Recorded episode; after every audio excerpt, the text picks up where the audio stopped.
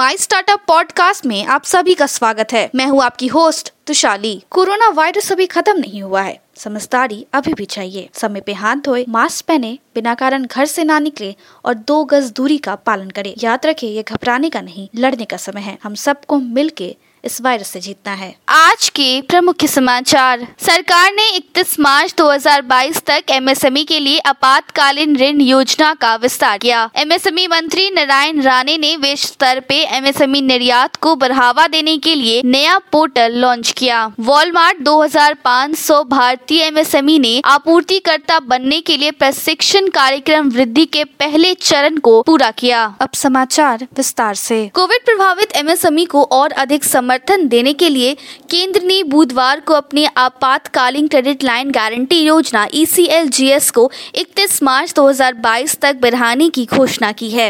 MSME मंत्री नारायण राणे ने बुधवार को MSME body India MSME forum के पोर्टल इंडिया एक्सपोर्ट को वैश्विक स्तर पर छोटे व्यवसाय द्वारा निर्यात को और सक्षम बनाने के लिए लॉन्च किया।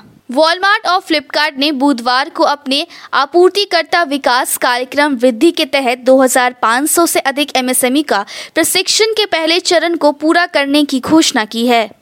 मुख्यमंत्री एम के स्टेलिन ने बुधवार को शहर में अपने दौर के दौरान सिडको परिषद में एमएसएमई उद्यमों के साथ बातचीत की। एसएमई के लिए ऊर्जा अनुबंध वर्तमान में रिकॉर्ड ऊंचाइयों पर है। ये कार्निवल इंसाइट के नए शोध के मुताबिक है, जो बताते हैं कि औसत लघु और मध्यम उद्यम एसएमई गैस अनुबंध की कीमत 2012 में कंसल्टेंसी के रिकॉर्ड शुरू होने के बाद से सबसे ज़्यादा है। बीपी वेंचर्स ने एकीकृत ईवी राइड हेलिंग और चार्जिंग कंपनी ब्लू स्मार्ट में तेरह मिलियन डॉलर के निवेश करके भारत में अपना पहला प्रत्यक्ष निवेश किया है।